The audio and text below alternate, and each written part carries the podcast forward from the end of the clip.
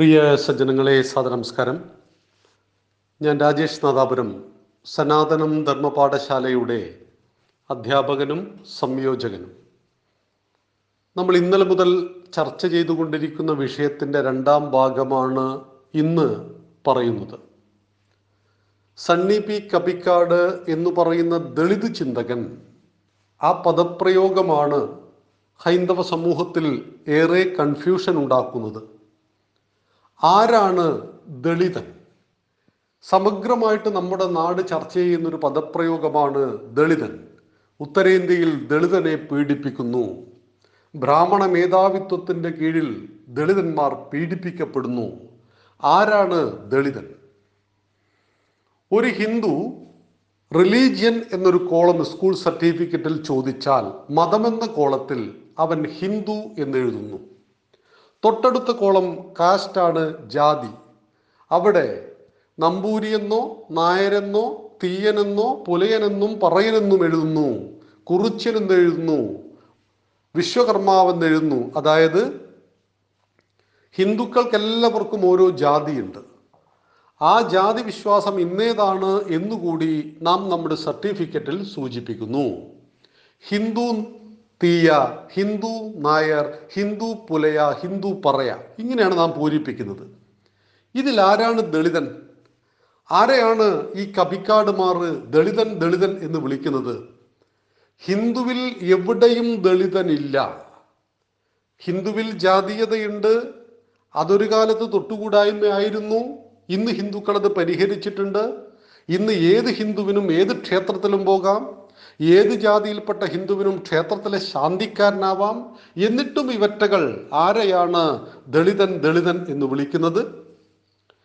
ഒരു ഹിന്ദു മതം മാറി ക്രിസ്ത്യാനിയോ മുസ്ലിമോ ആയാൽ അവനെ വിളിക്കുന്ന പേരാണ് ദളിത് ക്രിസ്ത്യാനി അഥവാ ദളിത് മുസൽമാൻ. ക്രിസ്ത്യാനിക്കും മുസ്ലിമിനും ഭരണഘടന നൽകുന്ന ഒരവകാശവും ആനുകൂല്യങ്ങളും ഹിന്ദു മതം മാറി ക്രിസ്ത്യാനിയോ മുസ്ലിമോ ആയാൽ അവശ ക്രിസ്ത്യാനി എന്ന് വിളിക്കുന്ന, ദളിത് ക്രിസ്ത്യാനി എന്ന് വിളിക്കുന്ന ഇവന് ലഭിക്കുന്നില്ല.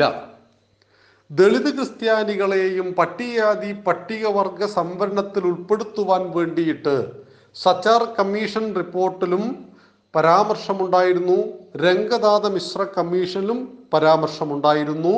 2013 മൻമോഹൻ സിംഗ് സർക്കാർ നിയമിച്ച 2 കമ്മീഷനുകൾ. എന്നാൽ ഒരു ഹിന്ദു മതം മാറി ക്രിസ്ത്യാനിയായാൽ ക്രിസ്ത്യാനിക്ക് കിട്ടുന്ന യാതൊരു പരിഗണനയും അവന് നൽകുന്നില്ലെന്നു മാത്രമല്ല, അവനെ അവശ ക്രിസ്ത്യാനി അഥവാ ദളിത് ക്രിസ്ത്യാനി എന്ന് വിളിക്കുന്നു. അവന് ബിഷപ്പാകാൻ കഴിയുന്നില്ല, അവന് മെത്രാപ്പൊലീത്ത ആകാൻ കഴിയുന്നില്ല. ഇവിടെയാണ് ഞങ്ങൾ ഏകദൈവ വിശ്വാസത്തിൻ്റെയും ഞങ്ങൾ മഹത്തായ സ്നേഹം എന്നൊക്കെ പറഞ്ഞ് പറ്റിച്ച് ഹിന്ദുക്കളെ കൊണ്ടുപോയിട്ട് അവനെ ക്രിസ്ത്യാനിയാക്കാതെ ദളിത് ക്രിസ്ത്യാനിയാക്കുന്നു, ദളിത് മുസൽമാനാക്കുന്നു. ഈ ചതി എന്നിട്ടും ഹിന്ദുക്കളായ മതം മാറുന്നവർക്ക് മനസ്സിലാവുന്നില്ല എന്നതാണ് സങ്കടകരം. ഇവിടെ സണ്ണി പി കബിക്കാട് ദളിത് ചിന്തകനാണോ? ആണ്. ഏത് ദളിതൻ? അവൻ മതം മാറ്റം ചെയ്യപ്പെട്ടിട്ടുണ്ട്.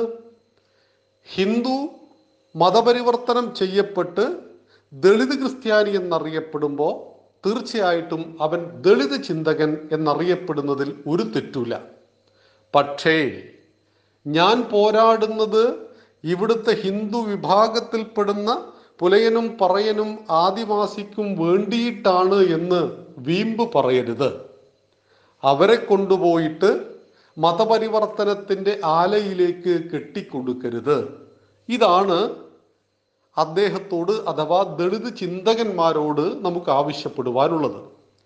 രണ്ടാമത്തേത്, നമ്മുടെ നാട്ടിലേറെ ചർച്ച ചെയ്യപ്പെട്ട ഒരു ദളിത് വിവാദമായിരുന്നു ഹൈദരാബാദ് യൂണിവേഴ്സിറ്റിയിലെ രോഹിത് വേമുല എന്നു പറയുന്ന ദളിത് വിദ്യാർത്ഥിയുടെ ആത്മഹത്യ.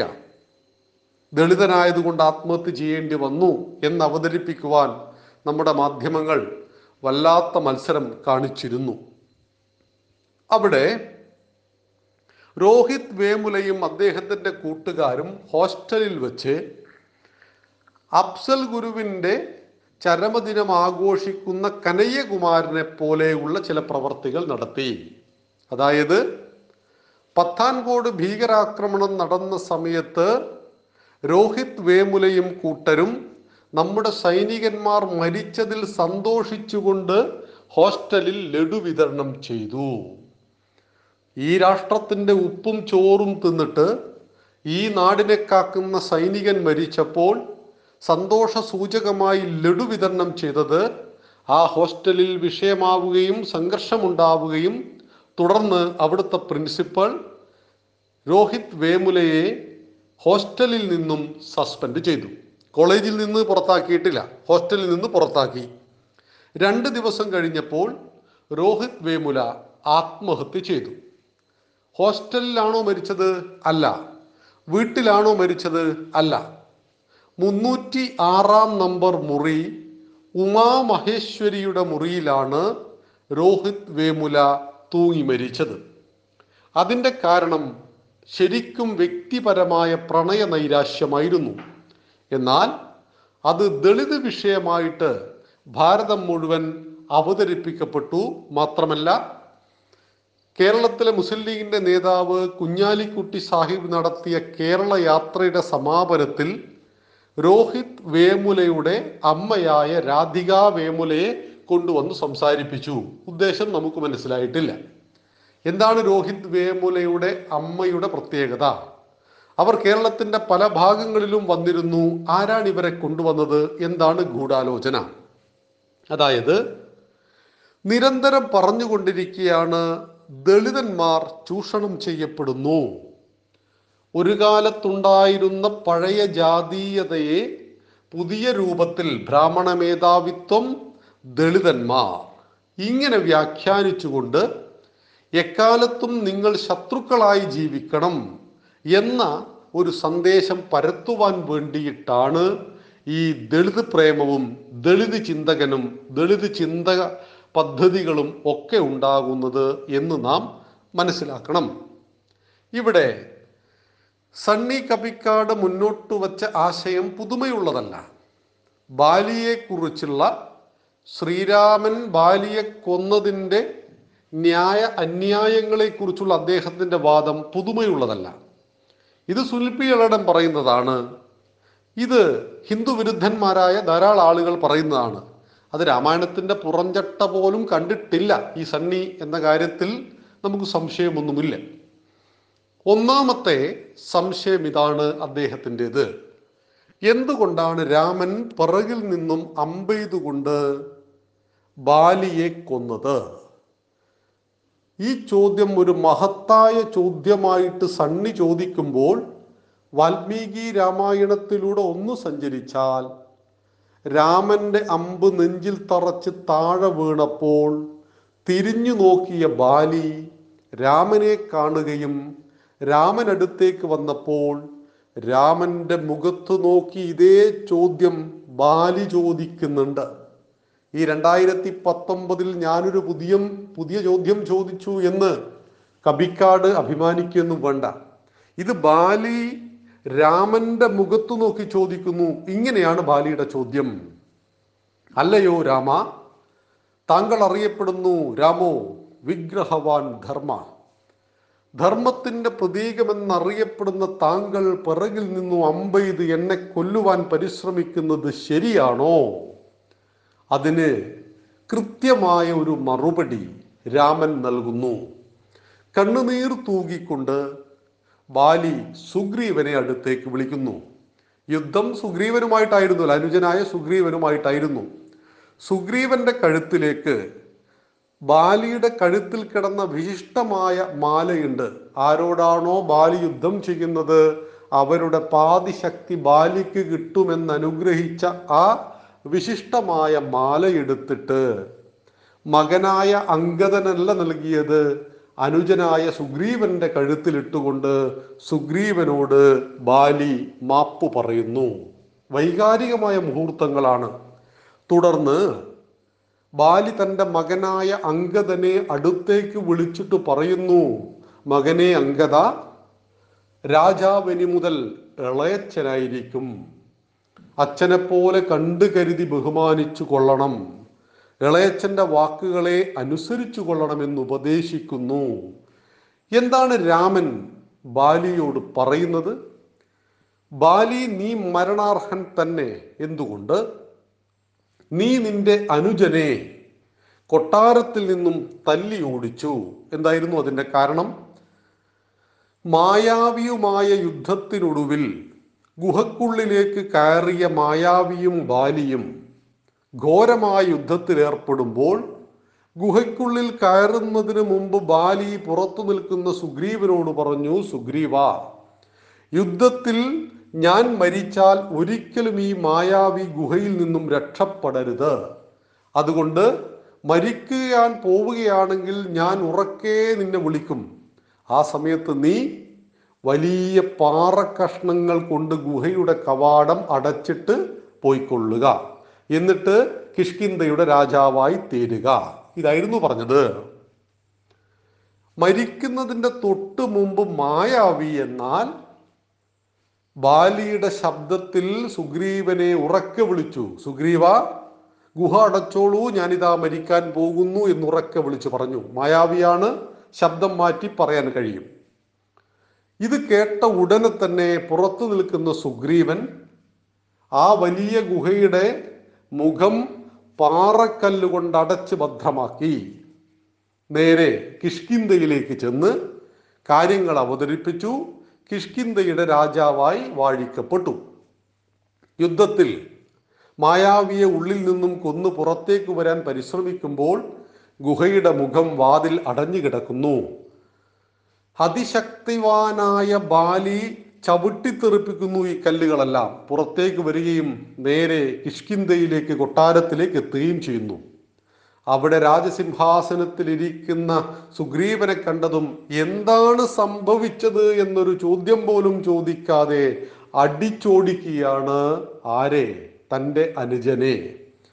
അവിടെ സംഭവിച്ച കാര്യങ്ങൾ മനസ്സിലാക്കുവാനുള്ള ക്ഷമ കാണിക്കാതെ തന്നെ ബോധപൂർവം അപായപ്പെടുത്തുവാൻ പരിശ്രമിച്ച് കിഷ്കിന്ധയുടെ രാജാവാകുവാൻ തൻ്റെ അനുജനായ സുഗ്രീവൻ പരിശ്രമിച്ചു എന്ന തെറ്റായ ബോധത്തിൽ നിന്ന് അനുജനെ ആട്ടി ഓടിച്ചു. ഇത് ക്ഷമിക്കാമായിരുന്നു. എന്നാൽ അനുജന്റെ ഭാര്യയെ ബലാത്കാരം ചെയ്യുകയും പിന്നീട് ലൈംഗിക അടിമയാക്കി മാറ്റുകയും ദാസിയാക്കുകയും ഭാര്യയാക്കുകയും ചെയ്തു. ഗുരുതരമായ തെറ്റാണ്. ഒരു സ്ത്രീയുടെ സമ്മതമില്ലാതെ അവളെ പ്രാപിക്കുന്നത് ഭാരതത്തിൽ അന്നും ഇന്നും ഗുരുതരമായ തെറ്റാണ്. വധശിക്ഷ വരെ കിട്ടുന്ന തെറ്റാണ്. ഇന്നും അങ്ങനെ തന്നെയാണ്. ഇവിടെ അനുജന്റെ ഭാര്യയെ, അനുജനെ തല്ലിയോടിച്ച് ബാലിക്ക് കയറാൻ പറ്റാത്തൊരു മലയുണ്ട് ഋഷ്യമൂഖാജലം, അവിടത്തേക്ക് തല്ലിയോടിച്ച് അനുജന്റെ ഭാര്യയെ നിർബന്ധപൂർവം ബലാത്കാരേണ നീ പ്രാപിച്ചു, അതുകൊണ്ട് നീ മരണമർഹിക്കുന്നു. തൻ്റെ തെറ്റുകൾ അവസാന നിമിഷം ബോധ്യപ്പെട്ടപ്പോഴാണ് കരഞ്ഞുകൊണ്ട് സുഗ്രീവനോട് ബാലി മാപ്പ് പറയുന്നത്. പിന്നെ എന്തുകൊണ്ട് ഒളിഞ്ഞിരുന്ന് അമ്പെയ്തു? ബാലിക്കൊരു വരം കിട്ടിയിട്ടുണ്ട്. ആരോടാണോ മുഖാമുഖം യുദ്ധം ചെയ്യുന്നത്, അങ്ങനെ യുദ്ധം ചെയ്യുമ്പോൾ എതിരാളിയുടെ പാതിശക്തി ബാലിയിലേക്ക് വരും. രാമൻ ഒന്നാമത്തെ അമ്പയക്കുമ്പോഴേക്കും രാമൻ്റെ പകുതി ശക്തി ബാലിക്ക് പോകും. രണ്ടാമത്തെ അമ്പയക്കുമ്പോഴേക്കും പൂർണ്ണ ശക്തിയും ബാലിയിലേക്ക് പോകും. അതായത് ആരോട് മുഖാമുഖം എതിരിട്ടുവോ അവരുടെ ശക്തി ചോർന്നു പോകും.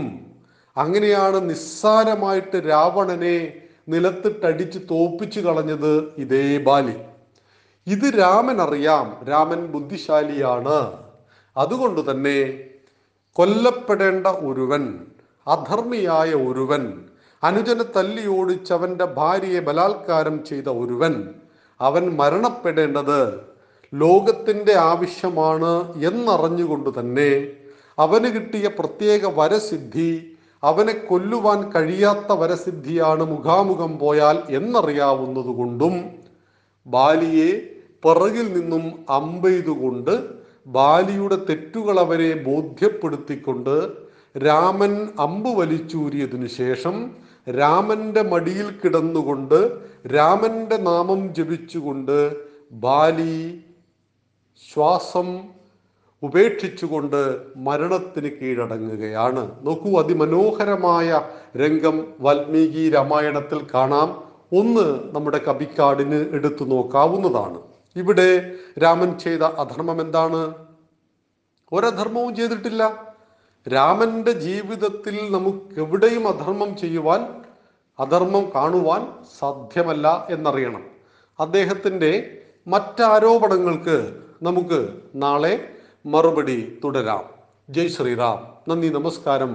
വന്ദേ മാതരം.